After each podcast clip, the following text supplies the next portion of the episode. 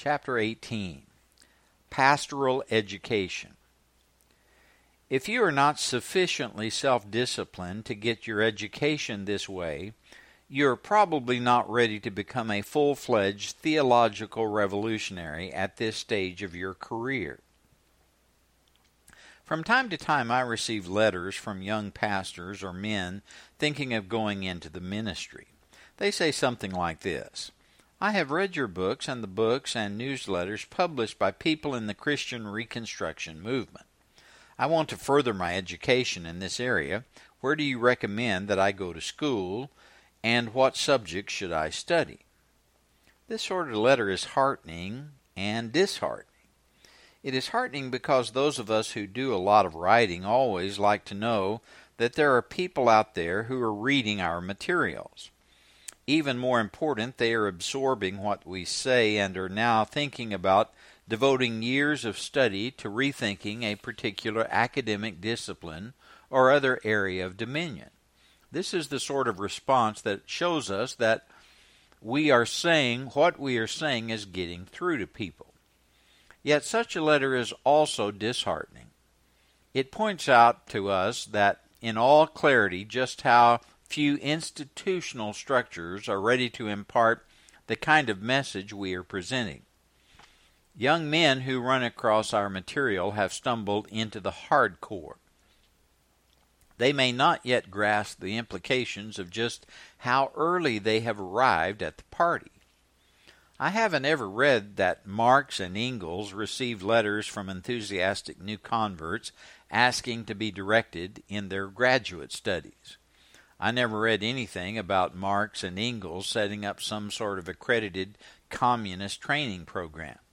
The same holds true of Charles Darwin, as far as I'm aware. But if such letters had come, what could the founders of these enormously successful ideological movements have said in the year, say, 1862? First, the movements were new. They were essentially armchair revolutions. Marx and Engels wrote books, pamphlets, newspaper articles, endless numbers of letters and monographs. They wrote between them from the early 1840s until the 1890s. The quantity of their materials is huge. Much of the correspondence is still untranslated. Between them, they reshaped, the thinking of several generations of revolutionaries and socialists, but they never started a university. They never even published a newsletter. Inconceivable. Darwin is known for his two major works on evolution Origin of Species, note, no, the, and Descent of Man. He wrote many other books on flowers, animals, and other detailed and long forgotten topics. He carried on a voluminous correspondence. But as a semi invalid, he never organized a meeting or started a graduate school program. He sat on his couch and watched the plants move. Literally, that's what he did months on end. Then he wrote up his observations. He changed the world. Early phases. When a new ideological or religious movement appears, it generally is marked by several features little money, few followers, lots of opposition, little if any cooperation from existing institutions, young followers, experimentation, dead ends, and an emphasis on communications. Sometimes the communication system is verbal, meaning face to face. Sometimes it is written, pamphlets, books, newsletters, etc. But the message is the key for long term results. No charismatic prophet can supervise the movement after he is dead. For the movement to survive, it requires a body of written material unless it is strictly hermetic, meaning initiatory, occult, or elitist. The problem which faces the adherents of a new movement, religious, scientific, ideological, political, is that its unique perspective condemns it in the eyes of those who have established the existing institutions. Worse, those who work within the nearest institutions to the new one, meaning the closest closest ideologically or philosophically, are those who are most likely to resist the spread of the new doctrine. The proponents of the new doctrine or new applications of the older, established doctrine are saying, in effect, those who have gone before did not see the full implications. Their successors have clung for too long to outmoded views, repeating the words of the founders. It is time to examine and apply the implications of the older view. In short, the newcomers are calling into question the vision or integrity or competence of all their ideological first cousins. They are telling the world, meaning a handful of people who will listen, that the people who are defenders of the received faith are no longer able to apply the underlying implications of the received faith to modern conditions. Thus, the directors of the existing institutions will do what is necessary to see to it that proponents of the new vision are kept far away from the seats of institutional power. The newcomers are regarded as a greater intellectual threat than the unbelievers outside the camp.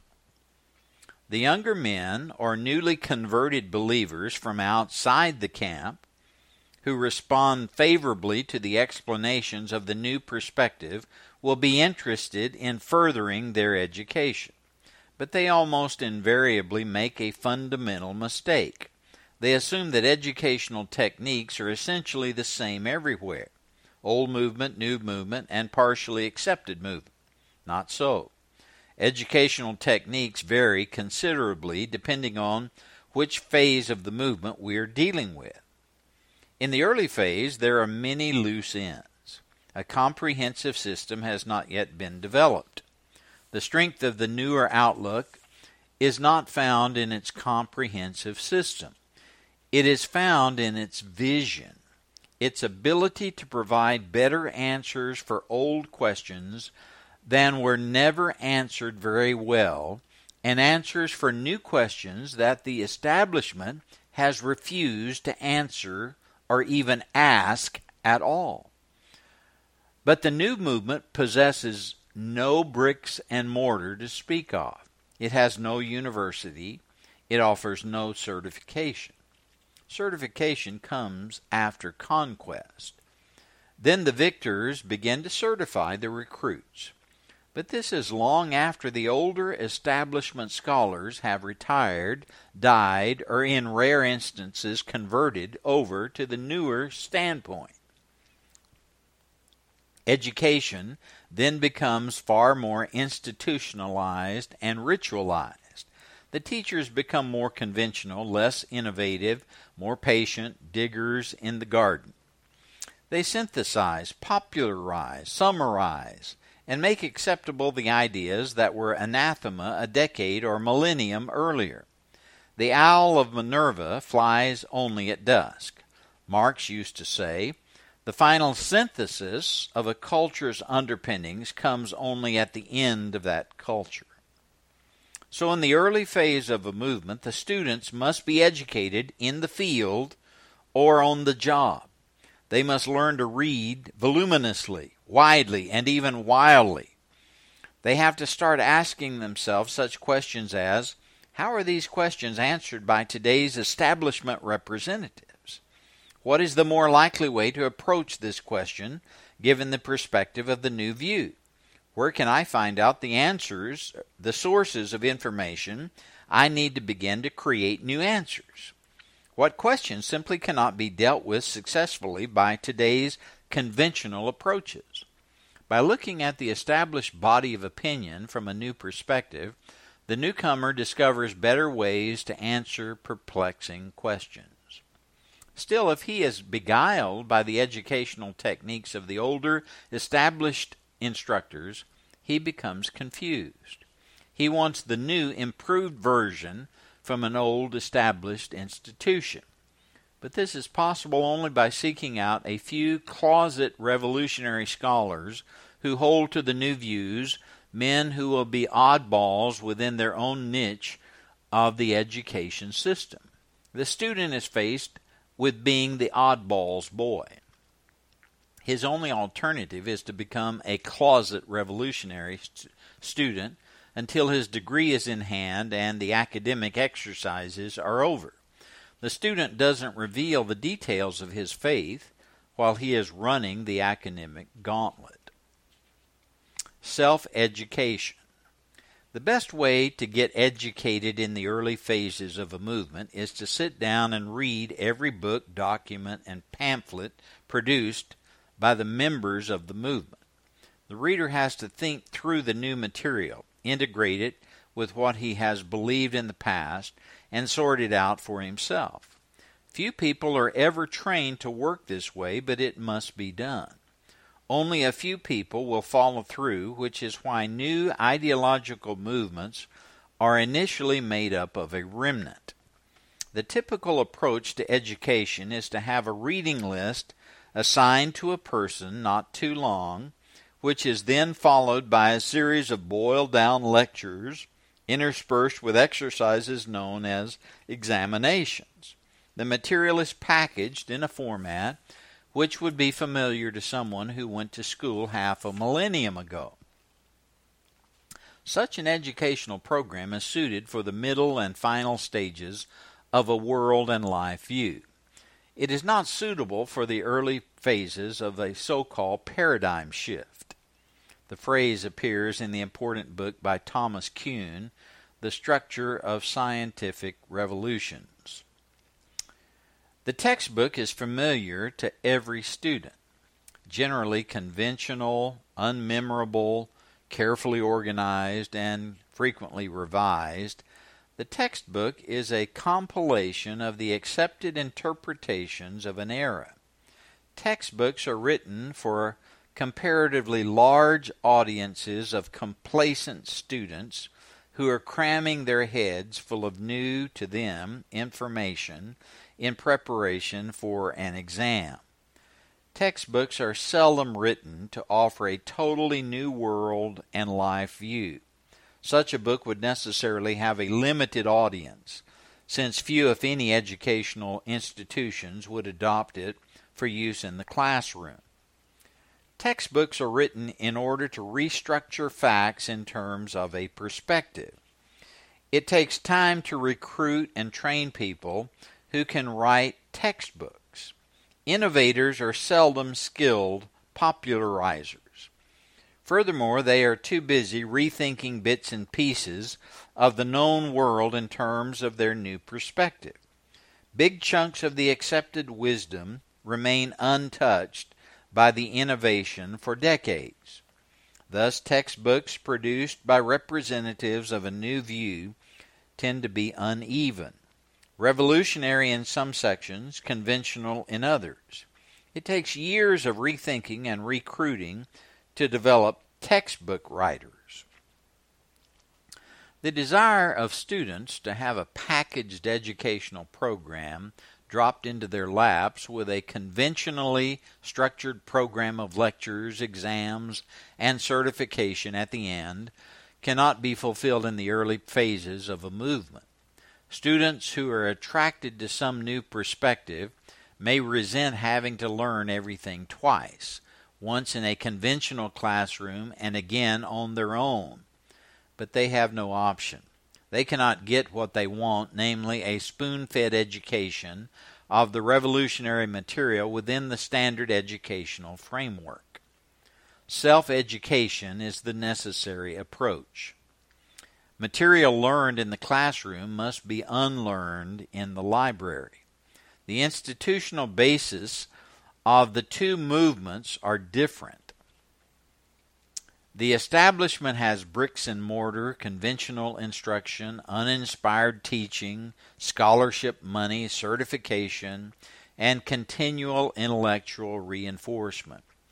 The revolutionaries have a compelling vision, innovative books, little money for scholarships, no certification, and a willingness to probe banned topics or discussion. Conclusion Probably the best way for a student to get a revolutionary education in a conventional world is to attend a school where students are presumed to be competent and independently motivated. Such schools allow far more freedom to students to select topics and educational programs on their own. Better a British or Scottish university than an American state university. Better a graduate school program than an undergraduate one. The other approach is to locate a closet revolutionary instructor at some university and go study with him, and if possible, with him alone. Become an apprentice. Forget about graduating unless it takes little extra time and work. Just learn the material. A reading list designed by a representative of the new perspective is the best way to achieve the education that will pay off. Reading 50 relevant books and thinking about them beats almost any spoon feeding program that a conventional school can provide. The fact is, unconventional people must pioneer unconventional perspectives. The search for a conventional academic program to attain unconventional material is close to self defeating. It expects too much from established institutions.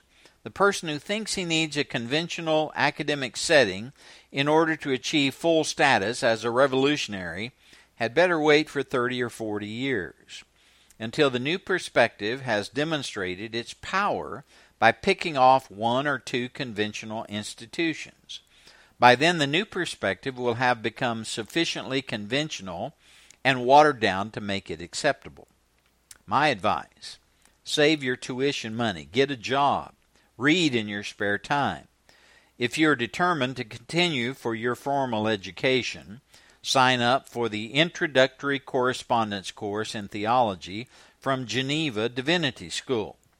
708 Hamvassy, Tyler, Texas 75701.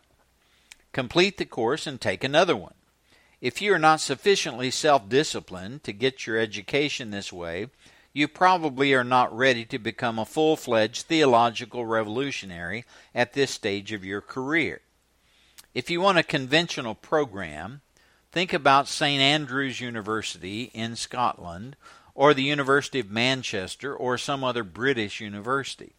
Go in, write your thesis, take your orals, and graduate. Get finished as fast as possible. If you think you need to go to seminary, think again. Anyone who needs a conventional seminary education probably shouldn't be con- contemplating the ministry anyway. Better to apprentice with a master church builder or Christian counselor and learn directly. This has been a, a uh, production of the Reconstructionist Radio Network. Please visit garynorth.com slash free books for a PDF download of this and many other great Christian books.